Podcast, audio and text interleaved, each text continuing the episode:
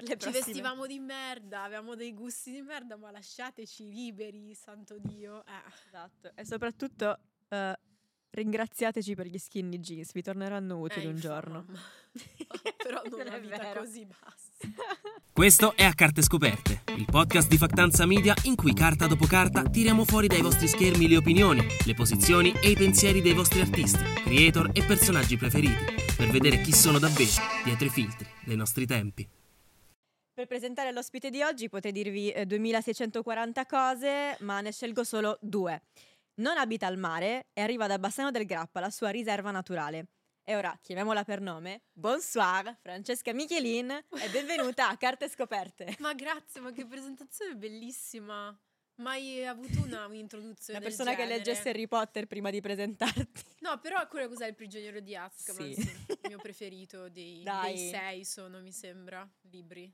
Sei libri. E sette film, credo. Sette, Sette, libri sette. e otto film. Ecco. Ci dicono dalla regia che non Perf- sappiamo niente. No, Però abbiamo avuto una cioè, bella Li ho infanzia. letti 15 anni fa, adesso mi- ho un po' perso il conto, sì. Benvenuta a Carte Scoperte, siamo Grazie. felicissimi di averti qua. Sai più o meno come funziona il format? Più o meno sì, sì, sì. Ok, allora noi abbiamo davanti a noi, oltre alle bellissime factazze piene di acqua per idratarci, Grazie, che idratarsi è la cosa più importante. oltre alle factazze abbiamo davanti a noi delle carte ok, che io ti inviterò man mano a girare. Con l'aiuto delle carte affronteremo insieme determinati argomenti, determinate tematiche. ok, Sei pronta? sono pronta. Te la senti? Sì, Possiamo girare la prima carta? vamos, giro la Prego. prima carta, perfetto.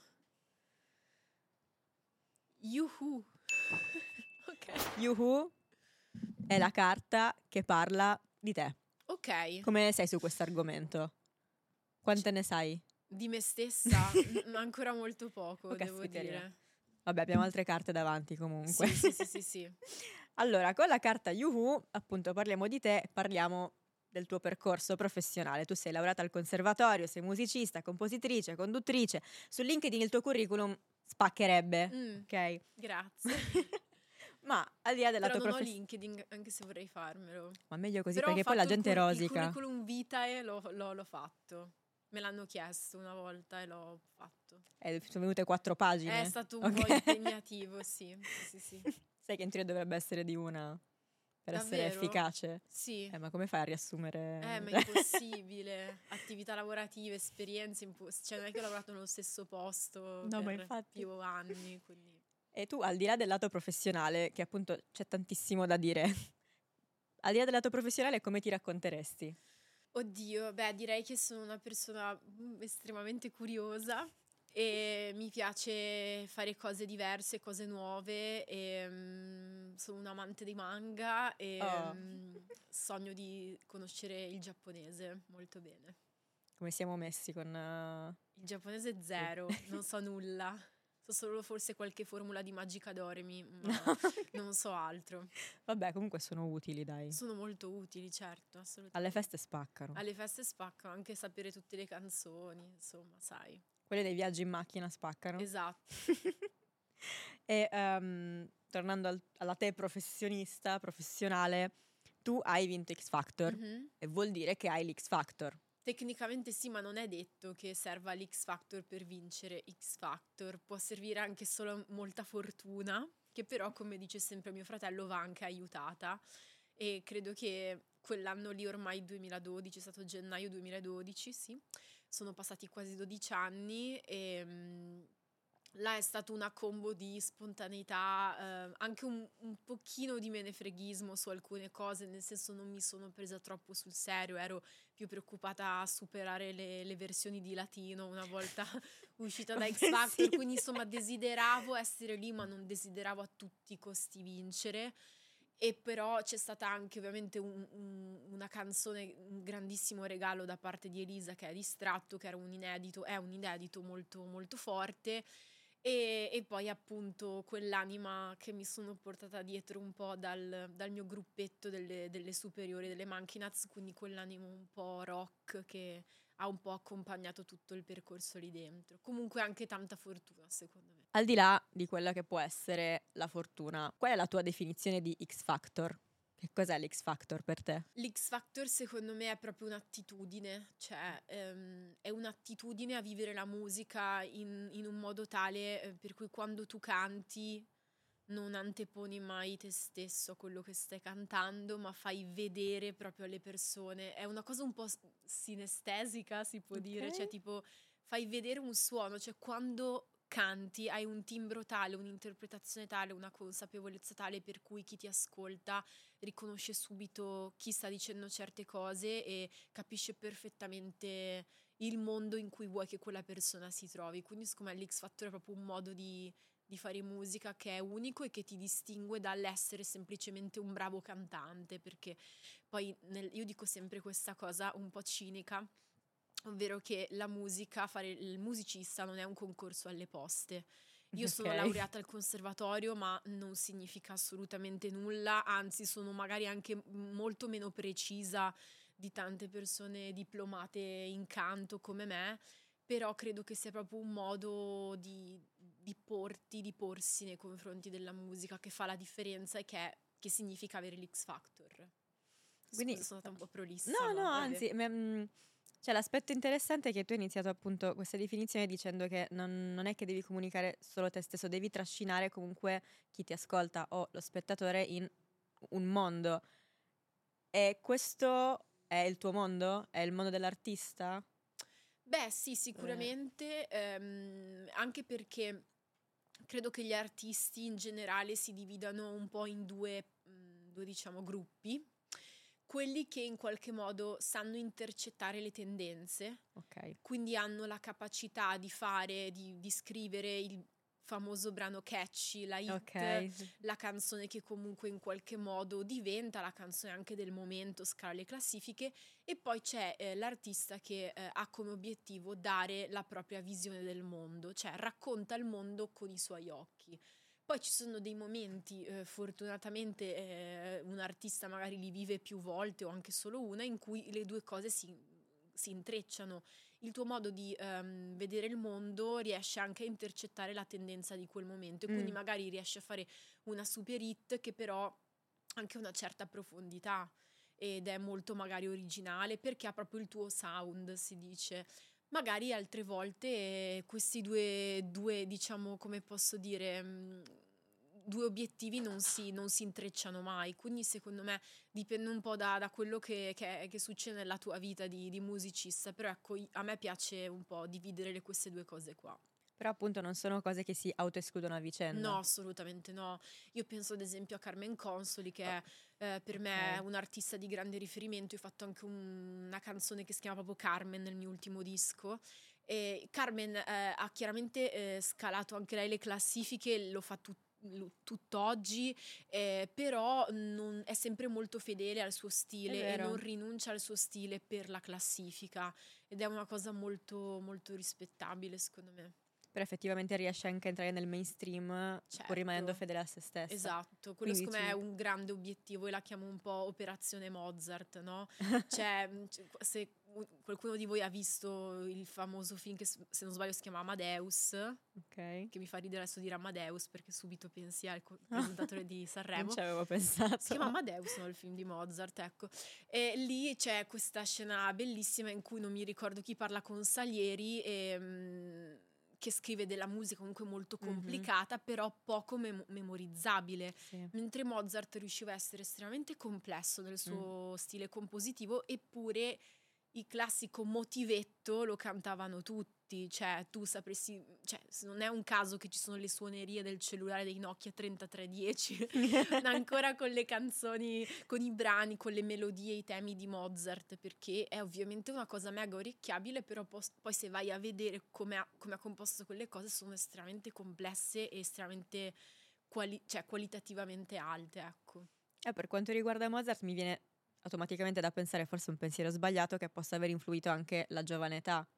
Vabbè, Comunque certo. tu vai alla ricerca di qualcosa che fondamentalmente ti diverta fare. Esatto, ah, sì, quella cosa tantissimo. E ovviamente poi anche essere in un ambiente musicale aiuta, perché se cresci immerso nella musica, secondo me aiuta molto. Anche, no, quello certo. Però appunto questa questione del divertimento, divertirsi mentre si è sul palco, quanto è importante secondo te? Ma secondo me è fondamentale perché eh, io adesso mh, credo che comunque per quanto la musica possa veramente spostare macigni e costruire dei ponti, di fatto eh, sì, non è che io entro in una sala e devo operare a cuore aperto qualcuno quando Ok. salgo sul palco, cioè ho una responsabilità, ma insomma mh, cerco anche di scrollarmi di dosso la pesantezza che ogni tanto si subisce anche quando Mm. Sei in un, in un campo che comunque è performance, no? Quindi dove c'è performance c'è ansia da prestazione spesso.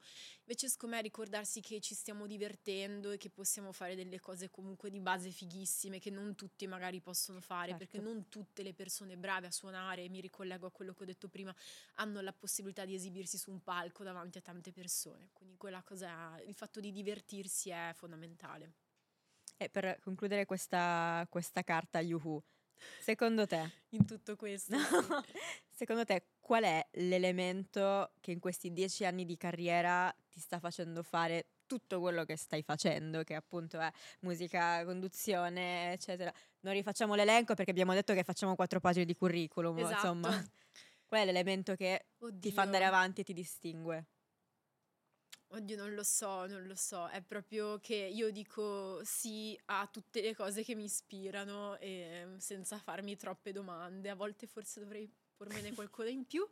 Però no, eh, di base io sono una persona abbastanza entusiasta di quello che la circonda e vedo in, ta- in tutte le cose che faccio delle potenzialità espressive, cioè un romanzo ti permette di andare magari più in profondità di un testo, di una canzone, Ok. anche per questioni proprio di, di pagine. Ehm, però non, non è che se una persona fa solo musica eh, non può, può- può fare il resto. Quindi Mm. secondo me va un po' ri- ri- ripescata la figura, non dico dell'intellettuale perché non mi definisco un intellettuale, però di quello che erano gli artisti, penso a David Bowie che faceva qualsiasi cosa, recitava, scriveva, componeva. Quindi secondo me in Italia abbiamo un po' questo problema col fatto che una persona sia magari poliedrica. Invece io non voglio proprio pormi un'etichetta e Mhm. preferisco fare quello che mi ispira. Basta. Fai benissimo, anche perché lo fai benissimo. E Grazie. questo ci porta verso la prossima carta Ok. che ti invito a girare. Quindi questa la tengo qua tipo. Sì, a fianco a te. Ah, serial killer. Serial killer, la Mi carta che parla di formazione Poi e c'è lavoro. lui, oddio, di, cioè Sì. questa scena di The Office, una delle mie serie preferite. Mia no, però ne parliamo in un altro, secondo, in un altro momento. Eh, Il mondo proprio- si divide in ami The Office o lo odi. E beh, No, c'è. no, no, vabbè, ne parliamo in un altro Ma c'è momento. anche il se no- mezzo, giustamente, non è tutto così sempre complesso. Cioè, non è tutto così netto, scusate. Torniamo a Serial Killer, la carta che parla di formazione e lavoro. Ok. Siccome ne abbiamo parlato abbastanza di tutto quello che fai, Mhm, beh, parliamo sta. ancora eh, della te professionale, del tuo lavoro e soprattutto del fatto che tu hai vinto X Factor a 16 anni. Mhm. Dopo la vittoria però hai continuato a, fer- a formarti e a concentrarti sul tuo lavoro. Sì. E, e mi chiedo, come gestivi lo studio al liceo e la carriera d'artista? Era un disastro di base, cioè non pensate. Anche perché ehm, Amo la sincerità comunque. io adesso dovrò per forza tirare fuori un argomento spinoso. In Italia c'è un grossissimo problema nel gestire le persone che hanno un talento, persone che hanno un talento che non è essere semplicemente bravi nello sport bravi in matematica o nelle versioni di latino, perché sembra che tutti, cioè, tutti gli altri talenti non, non contino. Quindi io ero in questo liceo classico e andavo discretamente bene. E, però insomma c'era proprio un problema oggettivo nel, nel fatto che avevo perso tanti giorni di scuola con X Factor e dovevo quindi recuperare in qualche modo. Quindi è stato difficilissimo perché io non ho potuto per quasi nove mesi concentrarmi solo sulla musica, cioè ho dovuto concentrarmi molto più sullo studio per non perdere l'anno. Eh, e quindi ho studiato di notte, i weekend non, non uscivo, stavo a studiare, ehm, ho cercato veramente, cioè ho fatto i salti mortali e confesso che ero talmente stanca che la quarta superiore l'ho, l'ho poi fatta da privatista perché ero talmente certo. esausta che non, non ce la facevo e il problema è che tanti professori erano proprio molto ostili nei miei confronti, cioè Mm. mh, se sapevano che so, avevo fatto un concerto la- il giorno prima mi interrogavano apposta, se chiedevo gli appunti ai miei compagni non me li passavano, quindi è stato Caspita. un inferno, la maturità è stata una delle esperienze più brutte della mia vita perché cioè, me le hanno fatte paga- fatta pagare in ogni modo, neanche fossi andata a farmi una, una gita No, certo. in California, cioè nel senso comunque avevo avuto un contratto discografico e quindi è stato pesantissimo. Quando ho finito le superiori in maniera di fatto comunque molto buona, però eh, è stato tutto agognatissimo, ehm, non sapevo cosa fare perché mm, mi- ho sempre avuto mille interessi, volevo fare lingue, però volevo fare anche archeologia, però volevo fare anche, non lo so, eh, ingegneria meccanica, cioè non sapevo cosa fare. Però ho pensato forse eh, potrei invece professionalizzarmi su quello che è il mio, non tanto il mio ambito pop, ma proprio conoscere più la musica a livello accademico. E quindi mi sono iscritta al conservatorio, ho fatto sei anni di conservatorio, ho fatto sia composizione classica che canto che pianoforte, jazz in questo caso. E ho- proprio è stato un momento immersivo molto molto importante perché ho anche capito che tipo di musicista voglio essere e, e che tipo di musicista non voglio essere. E, e questo insomma è stato pesante perché conciliare lavoro, ripeto, e, e- e- e studio in Italia è difficilissimo. Sì, questo in generale. Poi anche nel conservatorio stesso è stato difficile perché lì c'è un obbligo di frequenza e magari io ero assente per andare a suonare e questa Mhm. cosa creava un cortocircuito negli insegnanti non da poco. No, assurdo. Che poi sì, eh, come hai detto tu, in generale a livello scolastico e accademico, possiamo dirlo, non sei particolarmente agevolato se sei uno studente lavoratore. No, Questo eh, mi dispiace, ma a- al momento così stanno le cose. In più, se sei uno studente lavoratore in un ambito che spesso e volentieri non è riconosciuto come lavoro, certo.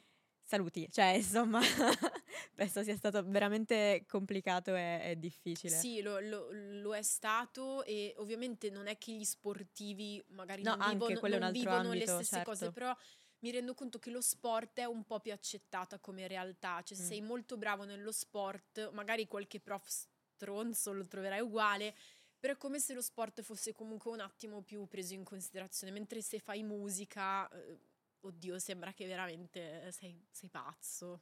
Eppure tu comunque lì ci hai fatto delle ore, stavi lavorando delle ore, tra l'altro, tra virgolette, sotto gli occhi di tutti, perché era un programma televisivo, quindi potevano letteralmente vedere che stavi lavorando, cioè Sì, che non sì, stavi però- perdendo tempo. Però comunque mentre adesso il talent, eh, con- anche perché adesso per fare musica hai molte più possibilità, perché Mm. l- lo stesso fatto che esistano delle piattaforme dove io potrei potenzialmente adesso caricare una canzone tipo Spotify, cioè è, un- è proprio una cosa completamente diversa rispetto a 12-13 anni fa, in cui fare il talent sembrava una scelta quasi ti vuoi mettere in mostra, vuoi andare in televisione, sembrava quasi fare un reality, no? Mm. E, mm, e quindi questa cosa è stata molto difficile perché c'erano i classici professori, quelli lì proprio, non voglio dire radical chic, però insomma, quelli proprio classici che esiste solo lo studio che mi hanno detto sei un cattivo esempio per i tuoi compagni. Quindi insomma è stato, Addirittura? è stato proprio pesante perché io ho sempre amato studiare, cioè proprio anche oggi io studio e testi di lingue antiche perché ho sempre amato lo studio. E però per loro era o questo o quello, quindi insomma pesante, ma ce l'ho fatta, dai. Alla fine Adesso sono alla fatta, dai. ricerca di una laurea specialistica perché vorrei prendermi una Chi è? seconda laurea, però anche lì voglio, non voglio più rivivere quell'incubo e quindi voglio un po' mettere davanti le mani e dire ok vorrei fare questo corso, però per piacere non, non mettetemi i bastoni tra le ruote per il sabotatemi, per di favore. farlo, grazie. E appunto, al di là di quella che è stata la, la tua esperienza complicata, eh, pensi che adesso sia cambiata la percezione eh, rispetto al lavorare nella musica rispetto a 12 anni fa?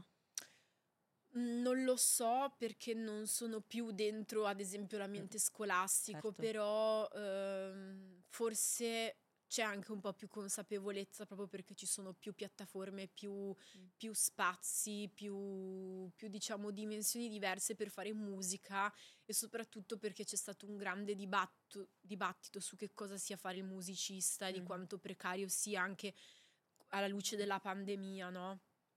Quindi chi vuole fare musica deve essere preso seriamente come chi vuole fare l'ingegnere o l'avvocato, quindi insomma credo che siccome si parla di più di queste cose anche grazie ai social, che mm, ai miei tempi non c'erano così tanto, magari questa cosa può, può aiutare di più. Sì, comunque effettivamente si è aperto il dibattito perlomeno. Esatto, almeno si è aperto, a... sì, esatto. rispetto a 12 anni fa. Al di là delle vittorie e delle soddisfazioni in X Factor e fuori da X Factor, sono stati anche dei momenti in cui magari non hai raggiunto quello che volevi?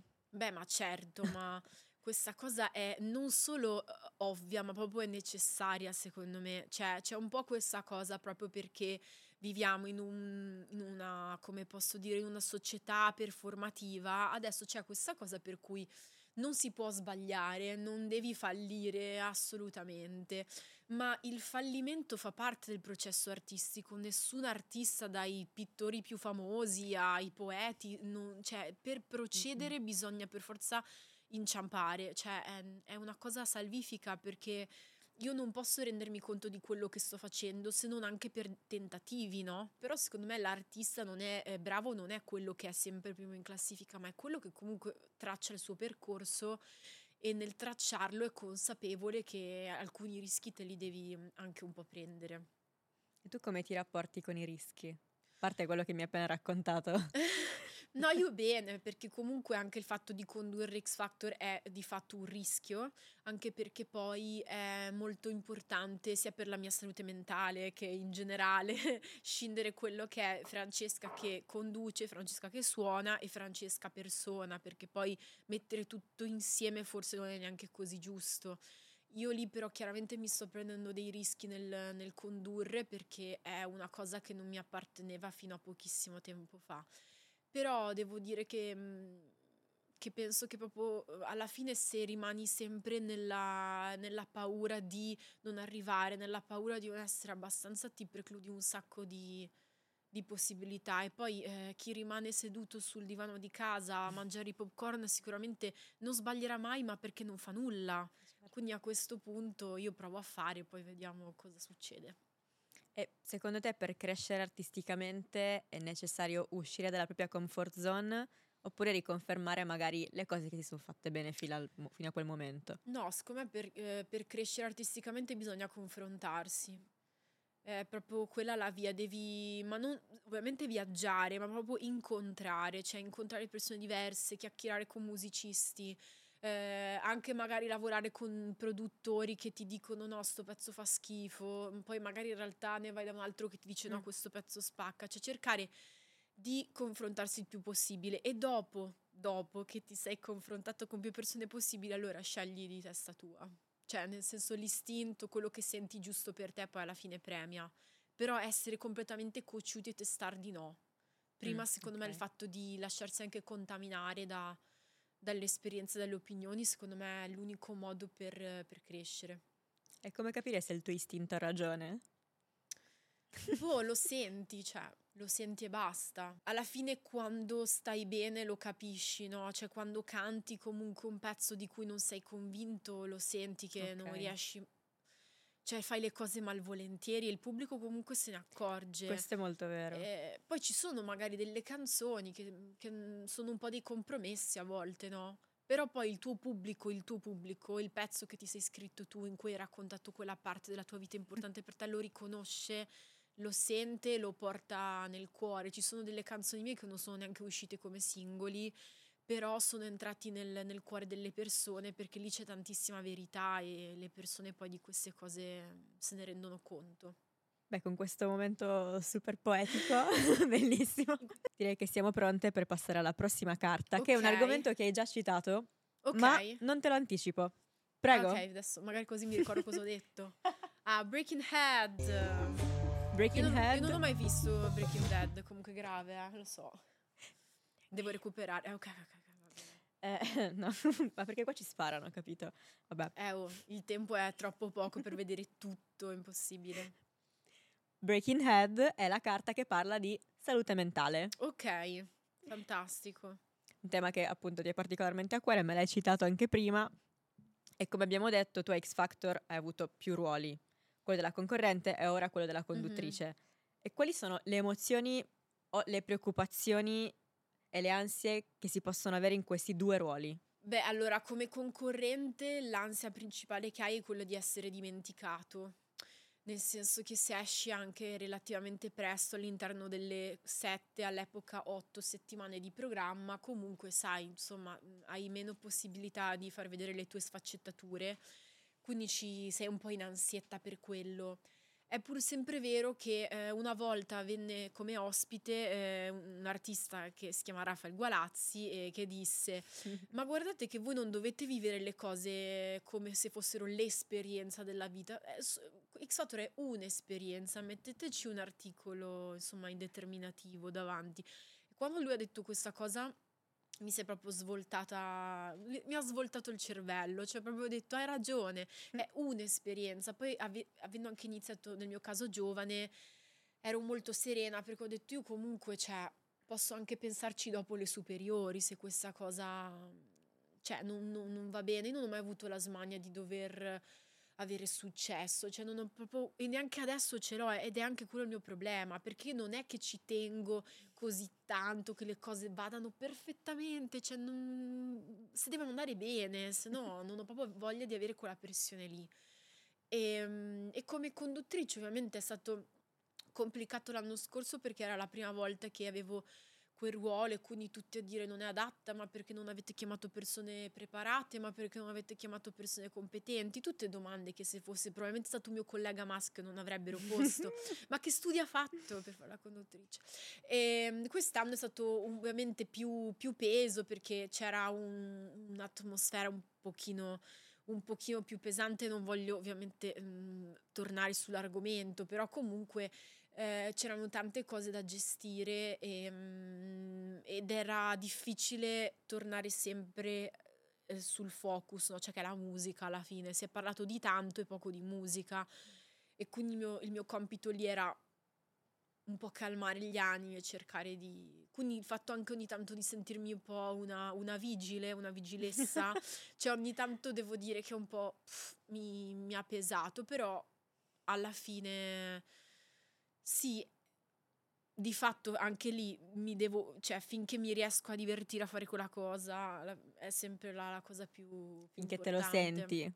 Però a proposito di salute mentale, secondo me una cosa appunto molto sana è dividere sempre gli spazi, i ruoli, cioè dire ok, io salgo sul, sul, palco e faccio quello che devo fare, però poi quando scendo dal palco certe cose non arrivano dentro il mio camerino, certe cose non mi inseguono fino in albergo, cioè il fatto anche di di dividere e crearsi degli spazi sicuri, sia fisici che mentali, in modo che il lavoro e le angosce del lavoro non arrivino sempre ovunque tu, tu sei, insomma. Beh, quello poi in uh, generale quando si tratta di dividere mhmm, diciamo la propria vita privata con, certo, con il lavoro, sì. cioè può essere, adesso mi viene in mente il problema delle persone che magari lavorano in smart working, che sembra di non certo, staccare mai certo. eh, e tu riesci appunto a staccare sì, da, dal lavoro. No, bisogna, ma, ma, ma, il problema è che magari nel mio caso sei anche molto esposta pubblicamente, certo. quindi hai queste critiche che ti arrivano a ogni ora del giorno potenzialmente, invece devi anche un po' dire, vabbè, io adesso sono a casa mia, mi leggo un fumetto, mi faccio una torta e queste cose non, non entrano proprio mm. neanche dentro, dentro, insomma, come posso dire, l'anticamera, rimangono, rimangono fuori. E tornando allo splendido tema ansie e preoccupazioni, mm-hmm. eh, come sono cambiate in dieci anni di carriera? Sei riuscita appunto a gestirle al di là di questa questione degli spazi che mi hai appena raccontato? Beh, allora, eh, io devo dire che eh, la, l'aumento della mia ansia è stata direttamente proporzionale all'aumento della considerazione che i media stessi, cioè tipo, allora, un casino da dire questa cosa, però di quanto i social sono diventati, di come i social sono diventati, cioè ecco, io sono del 1995, quindi è l'ultimo anno dei millennial, di fatto poi tecnicamente inizia la Gen Z, Gen Z, non so come dirlo, generazione Z. E um, ai miei tempi, noi che non siamo nativi digitali, ma siamo stati digitalizzati nel tempo, ovviamente c'è lo stesso fatto di andare sui social era una cosa diversa, cioè erano letteralmente dei luoghi di condivisione in cui ritrovarsi tra disagiati probabilmente, cioè tu avevi che ne so il blog di riferimento, È il. MySpace di riferimento, eh, quello che adesso ad esempio è Reddit, no? Cioè tipo c'è un posto dove sai che puoi scrivere, però ti devi anche comportare in un certo modo, non puoi scrivere quello che vuoi, eh, insultare la gente. Invece adesso sembra che i social siano diventati dei luoghi che catalizzano l'opinione degli altri negativa, cioè ti portano ad avere la tua opinione contro qualcuno e quindi questa cosa io la, a livello mentale la, la subisco. Allora, mentre una volta magari tu, io andavo- facevo il mio concerto davanti al mio pubblico, che sapevo che era lì per me, adesso invece anche il fatto che quasi tutti avevano in mano un telefono con cui riprendono tutto, poi magari lo postano e quello che postano genera commenti che sono quasi sempre negativi perché ormai io ho capito che chi veramente ti stima non sta lì a commentare quanto sei bravo, è molto più facile che ti arrivi un commento negativo. Tant'è che io, onesta, onesta, li ho, li ho tolti. Ho fatto questa scelta un po' hardcore, a parte credo TikTok che ho ancora installato.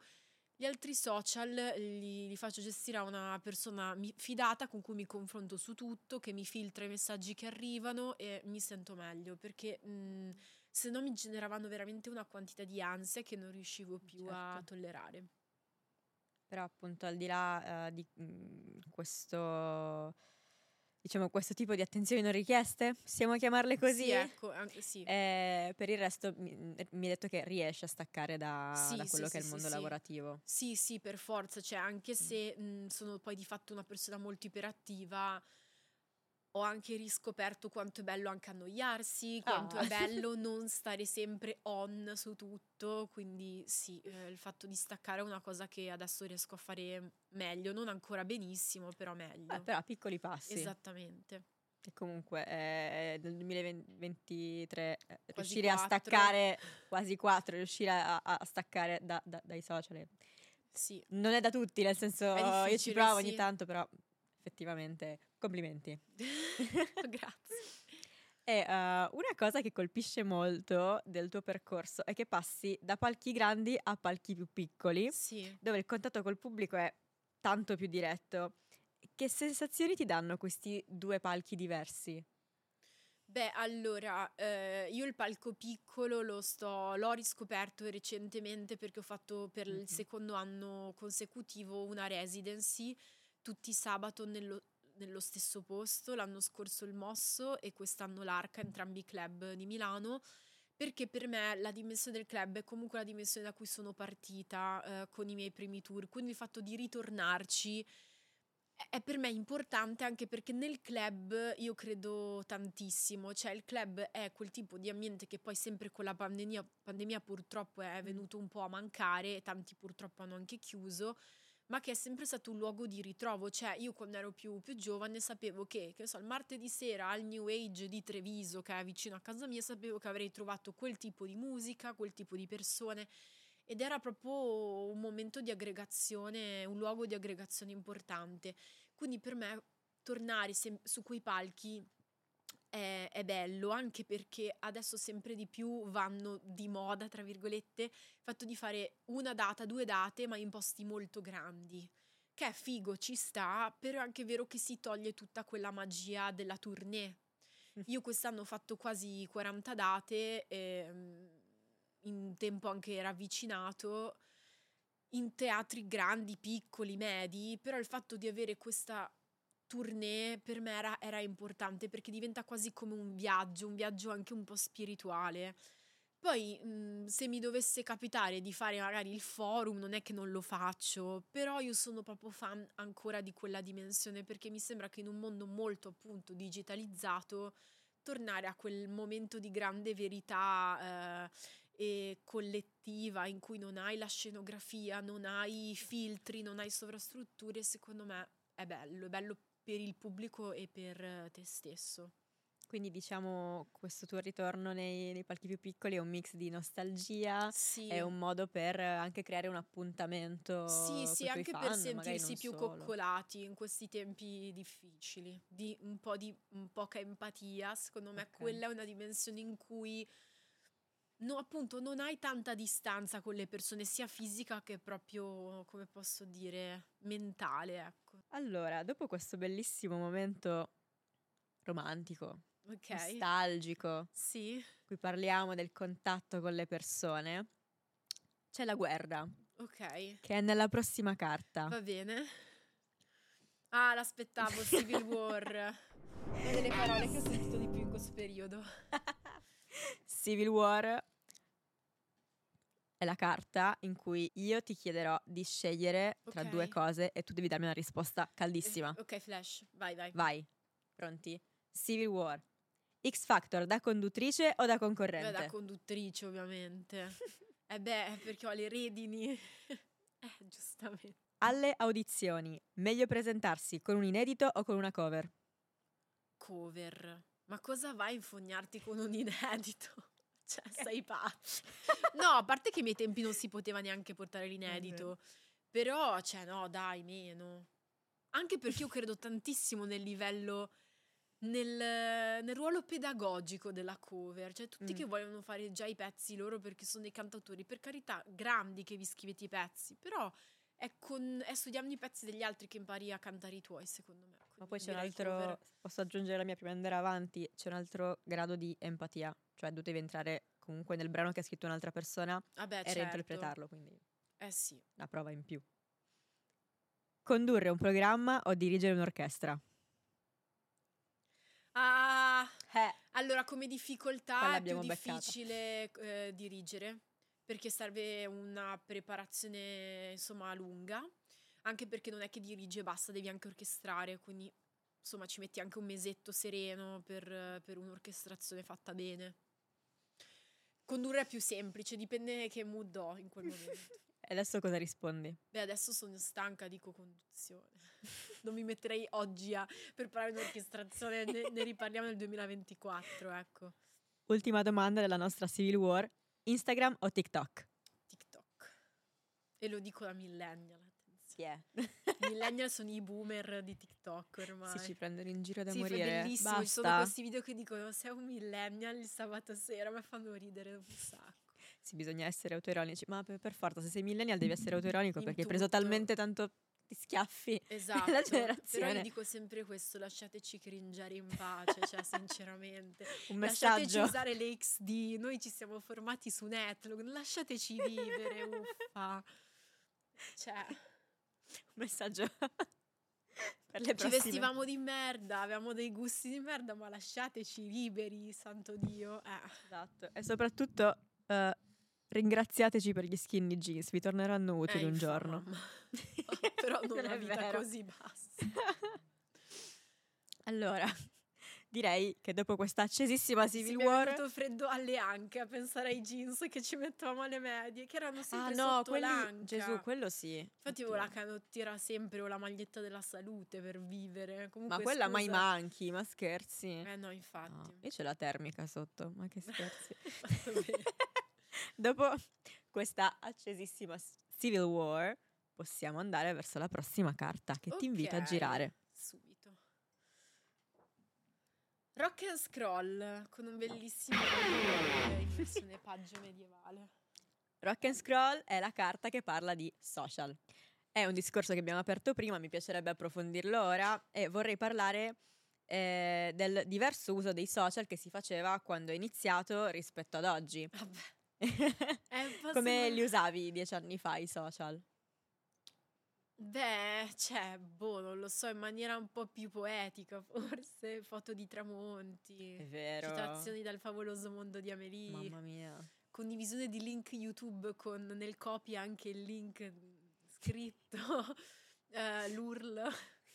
Mm, c'erano, io usavo più blog, più... Mm.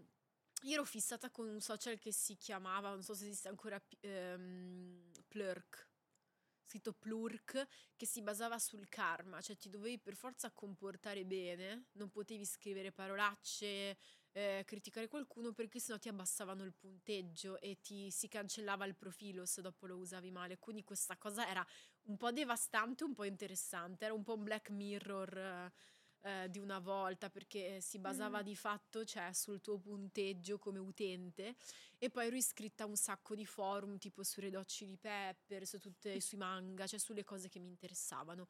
li usavo in maniera molto, molto genuina, usavo li- le XD come...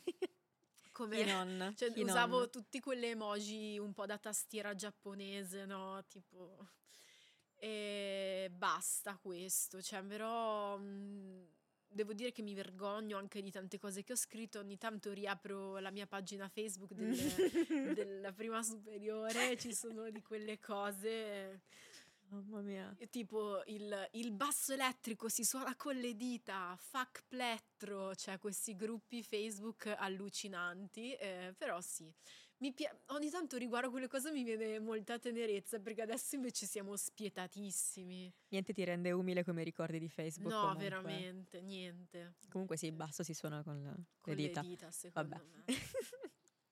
Ehm, proprio tornando a quella che è la tua esperienza, se dovessi scegliere rispetto a quello che è l'approccio delle persone eh, sui social, preferiresti rifare X Factor nel 2012, quando è iniziato e il rapporto con i social era piuttosto diverso, o farlo ora da concorrente? Allora, invidio il fatto che i concorrenti di oggi possono eh, prepararsi meglio a quello che vivranno, perché possono ad esempio avere una pagina Facebook eh, o Instagram o Twitter gestita in un certo modo, possono aver già pubblicato qualcosa. All'epoca se tu ti iscrivevi X Factor e avevi già tipo dei brani pubblicati te li facevano togliere. Mm. C'erano delle regole molto ferree in modo che tu iniziassi artisticamente da dopo X Factor. Cioè loro non volevano che tu prima di X Factor avessi pubblicato pezzi, cose.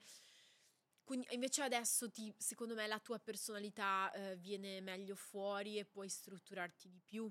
Ehm, e poi anche, che ne so, sperimentare anche di più. C'è anche il fatto che alle audition qualcuno si presenti piano e voce. Alla mia epoca non si poteva fare. Io che ero sempre stata una che si accompagnava, dover cantare con un'asta e una base ho fatto ta- tanta Mm. fatica. Quindi secondo me chi fa adesso X Factor è più avvantaggiato. Però è anche vero che è mega bombardato dalle pagelle dei giornalisti e quello che scrive su Twitter quel- X e quello che scrive su Instagram, il Fanta X Factor. e- Che palle a un certo punto pure, eh, c'è anche meno, però eh, fa parte del, del gioco. Sembra che più una cosa interattiva meglio è. Non lo so, non ho un'opinione netta su questa cosa. E per riassumere, quali possono essere i vantaggi di aver fatto X Factor dieci anni fa con quelli di oggi? Eh, il vantaggio mm, è che era- eri super, scusa lo ripeto, eravamo super cringe, ma non è- Potevamo, va bene? Potevamo essere cringe senza problemi, cioè io ero- mi vestivo malissimo, avevo dei capelli improponibili, non mi truccavo, cioè io a 16 anni non mi ero mai truccata prima, ma nessuno ti diceva ah sfigato, cioè al massimo sì lo dicevano lo stesso, guarda questa come va in giro, però se tu adesso vai anche a vedere tipo, ho, ho visto che sta tornando a girare il, il primo provino di Elodie a X Factor, era vestita semplicemente, sem- in maniera super semplice, aveva i capelli in un modo un po' particolare, non era truccata, cioè, ness- adesso la vedi e la compari con come vanno adesso le persone di provine dici non è possibile, cioè questi vanno con dei trucchi che penso manco Bjork eh, fa delle robe così elaborate. Noi eravamo un po' più come diciamo in Veneto spaiseghi, cioè un po' ruspanti, però cioè Vabbè, ecco, questa cosa un po' mi manca, però adesso che è tutto basato molto sull'immaginario e sull'immagine, ci sta pure che uno sia un attimo più, no, eh, strutturato, ecco. E pensi che sia necessario per poter eh, distinguersi, per poter emergere? Eh, ho paura, non lo so, questa è la vera risposta, non lo so, ma ho paura che adesso che c'è un sacco di, di roba, che siamo tempestati da informazioni, più sei riconoscibile anche esteticamente, meglio è, forse. Non è necessarissimo, però aiuta. Poi appunto non è una cosa che per forza di cosa si... ehm, cioè implica che tu non sia bravo art- artista, ecco. No, ma no, certo. Eh, ci sono anche tanti voglio artisti... no, vabbè. Cioè, non volevo dire questa cosa. No, ma nel sembra- senso ci sono tanti artisti che mm, non ci ricordiamo minimamente la faccia, ma ci ricordiamo i loro pezzi e quella di Mhm. base è la cosa che conta di più. Però in- nel 2023 comunque in cui gli artisti lavorano anche con i brand, in cui comunque Certo. eh, spesso no, cioè, colleghi anche un brand a un artista, ma non perché sia una cosa negativa, anzi, cioè comunque essere riconoscibili è importante e spesso il tuo modo di essere rico- eh, riconoscibile non è solo estetico, è anche molto legato al tipo di persona che sei nel tuo modo di comunicare oltre la musica. E questa cosa è comunque potentissima, no? Perché tu puoi farti anche veicolo di messaggi e di conseguenza non ti associano solo alle tue canzoni, ma ti associano anche al tuo modo di, di pensare. E a tal proposito ti invito... Ah, allora mi sono fatta l'assist da sola. Ti sei quindi. fatta l'assist da sola. Fuck the system. Mi piace questa, Fuck the questa system frase. è la carta che parla di attivismo e diritti. Ok. Tu, in quanto personaggio pubblico, Mm. senti la responsabilità di esporti su delle determinate cause o battaglie? Sì, nel senso che credo di avere una responsabilità dal momento che ho tante persone che mi seguono. Però diciamo che la mia parte più attivista è una cosa che arriva da molto prima che io facessi questo mestiere, perché ho sempre fatto volontariato da piccola e ho fatto anche tanti corsi eh, di cooperazione allo sviluppo, quindi io proprio ho passato tanti miei stati con i migranti, con persone ehm, sfruttate, ad esempio nei campi di pomodoro in Puglia, io vado Mm. quasi tutte le estati a fare mm, scuola di italiano, informativa, ciclofficina, cioè è una cosa che proprio io dedico tanto del, del mio privato a certe tematiche, quindi poi mi viene naturale nel pubblico parlarne, anche se ad esempio sono sempre, bat- eh, come posso dire, combattuta perché sono andata, ho passato tante estati ad esempio ne- ne- nelle campagne del Foggiano eh, per appunto fare informativa contro il caporalato, però non ho mai postato una foto, non ho mai detto Mm. di essere stata lì in maniera diciamo sistemica perché poi non voglio neanche che sem- sembri che voglio strumentalizzare quello che faccio, quindi io vivo sempre un po' di battuta tra faccio le cose ma non le dico perché non voglio strumentalizzare, faccio beneficenza ma non lo dico perché... Però allo stesso tempo penso che sensibilizzare su certi temi sia proprio fondamentale. Non per forza con le canzoni, quanto proprio più con i social media, cioè il fatto Mm. di dire eh, è una giornata importante, una ricorrenza importante, comunque parlarne, sensibilizzare in merito, secondo me è fondamentale, anche se poi credo che in questo periodo storico, siccome c'è una carenza evidente, valoriale dal- da parte della nostra classe politica, mh, spesso si tende a responsabilizzare molto gli artisti della serie. Dovete esporvi a tutti i costi, dovete dire le cose, voi dovete eh, dissociarvi, voi dovete... E si va anche a perdere un po' il ruolo. Quindi ogni tanto c'è un po' questo problema per cui le persone non, non- non capiscono più quali sono le figure di riferimento e come biasimarle e quindi spesso viene chiesto all'artista di fare molto di più di quello che l'artista può fare, perché comunque l'artista di base è libero, perché se anche l'artista non è libero e deve scrivere le cose a bacchetta non è più un artista, no? Certo. Però quindi ecco, io, io vivo un po' in bilico tra comunque le cose nel mio privato le faccio e le voglio fare sempre di più, dall'altro ne parlo ma non troppo, dall'altro cerco di sensibilizzare, però allo stesso tempo anche non, eh, ecco, affidatemi dei compiti che non ho, perché a Certo. volte mi chiedo quanto è giusto che io dica sempre su tutto, no? Quando magari la cosa che posso fare è rimandare a persone che ne parlano meglio, eh, condividere ad esempio post di attiviste che approfondiscono, attivisti che approfondiscono dei temi che io non posso mettermi a fare perché non avrei proprio le competenze.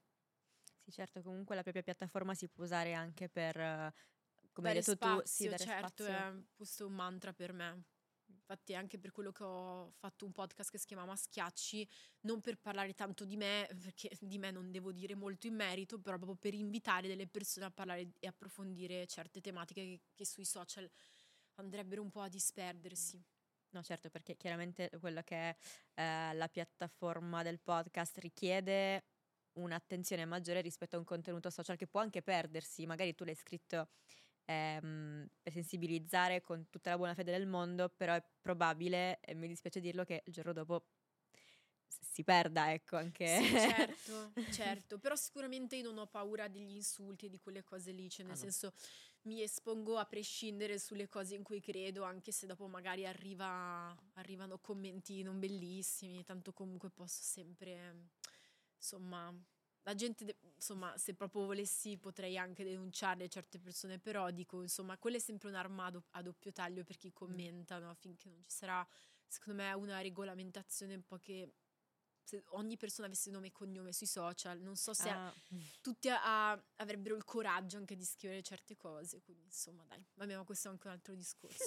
che è comunque il fil rouge di questa puntata, ossia te lo devi sentire. Cioè non è che parlo di tutti gli argomenti di cui stanno parlando tutti, ma parlo se penso che il mio contributo sia utile, se posso dare Mhm. spazio delle persone nella, piattafor- nella mia pia- piattaforma. Sì. No. Sì, sì, sì, ma poi di fatto ci sono anche delle cose che sono più grandi di noi, tipo i vari conflitti che ci sono adesso. ho delle, delle opinioni personali che sono proprio nette, e- però non è che non le espongo perché non ho il coraggio di farlo, ma perché penso che eh, non sia il mio ruolo, cioè in alcune cose non è una questione di stare zitti, è proprio una questione che eh, noi purtroppo viviamo in un sistema appunto mediatico per cui dobbiamo sempre avere un'opinione su tutto e dobbiamo sempre scrivere qualcosa, ma non è detto. Cioè non è detto che sempre devi scrivere qualcosa, piuttosto retweeti qualcuno che ha detto quelle cose meglio, cioè o proprio non lo fai perché magari da te ci si aspetta anche qualcos'altro forse. Quindi insomma, quello è sempre io non ho un'opinione netta su queste cose, però ecco, convivo un po' in bilico appunto a seconda di come mi sento e anche a seconda di cosa sento proprio istintivamente che è giusto fare.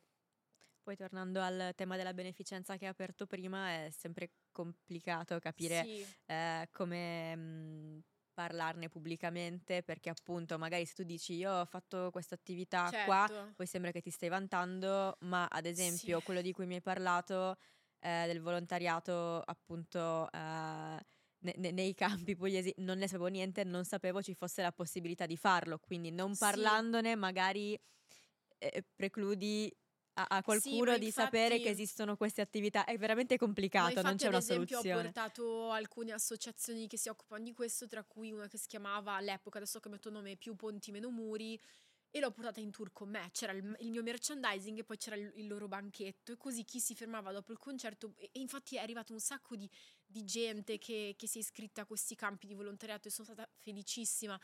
O, o per dire a Sanremo del 2021 mi sono tagliati i capelli e tutti mi hanno chiesto perché, perché, perché, perché avevo i capelli lunghissimi e me li sono tagliati di colpo. La prima Mm-mm. sera sono uscita con i capelli poco sotto le orecchie e tutti mi dicevano ma perché, perché, perché?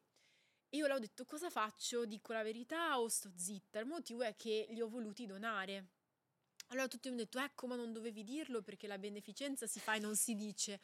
Però dopo un sacco di ragazze, anche molto giovani, che sono poi venute Sì, a sì. trovarmi durante la promozione del disco, mi dicevano anche io ho tagliato i capelli, li ho donati a questa associazione. Quindi mi chiedo sempre il potere della condivisione, cheat, Ferragni, quanto è utile e quanto invece è giusto dire sempre quello che fai e perché lo fai. Questa è un'eterna domanda a cui non mi so rispondere sempre, lo, lo ammetto e per fortuna. No, è, è- è complesso, è oggettivamente un Eh argomento sì. complesso. Sì, sì, non, sì, sì. Non, non- non possiamo dare la risposta ora. Cioè, abbiamo, Certo. credo, po- troppo poco tempo per affrontare il, il tema di parlare o no della beneficenza. Però è interessante quello eh, che hai fatto nella dimensione live, cioè di Mhm. portare il merch di questa associazione. È insolito e poi, mh, diciamo, così come il podcast, ehm, c'è una necess- necessità di fermarsi avere un'attenzione maggiore, cioè tu vedi il merch di questa associazione, qui devi per forza fermarti, capire che cos'è, ti incuriosisce, tutto Sì. molto più Sì, molto no, interessante come operazione. Ogni, ci sono eh, delle cose che meritano uno spazio diverso dalla semplice condivisione di una storia, cioè... mm, e poi, insomma, io, a- avendo una famiglia che da sempre mm, ha fatto volontariato con i migranti, io non voglio neanche mai dare l'impressione o cadere in quello che viene chiamato white saviorism, un po' questa Questo cosa vero, del io rischio. vado a fare volontariato perché io queste persone le voglio salvare, cioè in realtà io quello che dico sempre è che io vado per salvare me stessa, non per salvare le persone, perché il- la dignità che mi hanno insegnato i migranti, i rifugiati, è una dignità che nessuna persona mi ha insegnato nella, nella mia vita Ehm, però anche lì è sempre difficile, no? raccontare le cose. Io non ho mai voluto fare foto mentre ero lì perché ho un grande rispetto, cioè poi che cos'è? Siamo mica al circo che fai certo. le foto.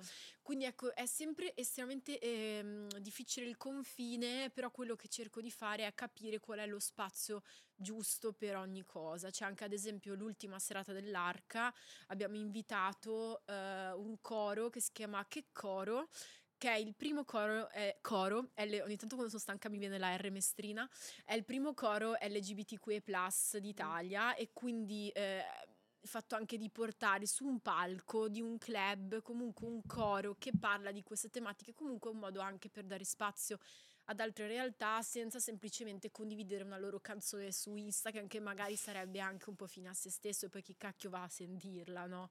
Quindi ecco, io sto cercando di trovare il mio equilibrio proprio su queste cose qui. E per concludere, quali sono le cause che ti stanno più a cuore? Beh, allora, per me è proprio fondamentale che uh, le persone si sentano bene nel luogo in cui sono e si sentano a loro agio e um, possano esprimere, esprimere loro stesse e, um, e, avere pieni diritti. Poi io magari sui diritti posso fare poco perché non, sono un, non lavoro in politica, però uh, è anche un po' quello di cui si occupa, che, per cui lotta il femminismo intersezionale, cioè il fatto che um, quando un tuo problema diventa anche un mio problema, è lì che si crea veramente la comunità e forse anche lì che si fa politica. Quindi io come artista, uh, sinceramente, credo di essere magari mh, mm, meno privilegiata di alcuni miei colleghi uomini, ma sono una persona molto privilegiata per la mia età, per, per, quello che sto vivendo, per lo spazio che ho a disposizione, non tanto per una questione economica quanto proprio per il fatto di avere una voce che può dire delle cose. Quindi io cerco di usare questa voce per dare voce a altre persone e soprattutto cerco che i miei spazi non diventino solo spazi miei di cui sono gelosa, ma spazi dove possono salire a bordo un po' tutti e tutte. E, e quindi cerco di fare questo ovviamente studiando e mettendomi in discussione perché una delle cose più belle anche del fare rete con, con, le altre persone è che continui a imparare un sacco di cose e capisci anche come correggere i tuoi, mm. i tuoi atteggiamenti, no? Quindi ecco, quello che cercherò sempre di fare perché mi sta a cuore è proprio dare spazio a chi magari di spazio ne, ne ha un po' meno. Mi sembra un, uh, un obiettivo veramente molto nobile e siamo arrivati alla fine della puntata. Ok. E sono contenta di esserci arrivata in questo modo così poetico. E come abbiamo detto, tu hai fatto un sacco di cose, fai ancora un sacco di cose, sei cantante, musicista, conduttrice. LinkedIn, e adesso, esatto, e adesso c'è un ultimo lavoro che devi fare per me, okay. per noi, ed è scrivere la domanda sospesa per il pubblico di A Carte Scoperte. Ah, oddio. Va bene. Te la senti? Sì, sì. Perché è una domanda che faccio spesso. Vediamo come risponde il nostro pubblico. Ah! Ok. Lo devo mostrare? Devo mostrare? Vai. Per cosa lotti oggi? Yeah, vediamo cosa dirà. Attendiamo le vostre risposte nei commenti. Bene, la nostra carta sospesa l'abbiamo scritta. Eh, le cose sagge le hai dette, Forse le scemenze sì. le ho dette. No. non mi sembra. Io non posso che eh, ringraziarti per essere stata con noi in questa puntata di A Carte Scoperte molto speciale, Grazie. in cui abbiamo trattato molti temi e molti messaggi che spero arriveranno a quante più persone possibile. Prima di salutarci, c'è qualche appuntamento che vuoi ricordare? Allora, a proposito di, di cose da dire, solite cose, cose noiose o meno, eh, sta per uscire il mio nuovo singolo Uh. che si chiama Solite chiacchiere. Eh, devo dire, mh, titolo un po' provocatorio, ma in realtà è una canzone che parla anche della forza di trovare se stessi, andare a volte controcorrente e anche accettare che ci sono dei giorni in cui vuoi solo piangere, eh, però va bene così perché alla fine eh, la cosa importante è andare dritti per la propria strada. Bene, con questa ultima dose di motivazione Eh, noi ringraziamo tantissimo Francesca Michelin per essere stata con noi Grazie a te. e ci vediamo alla prossima puntata di A Carte Scoperte.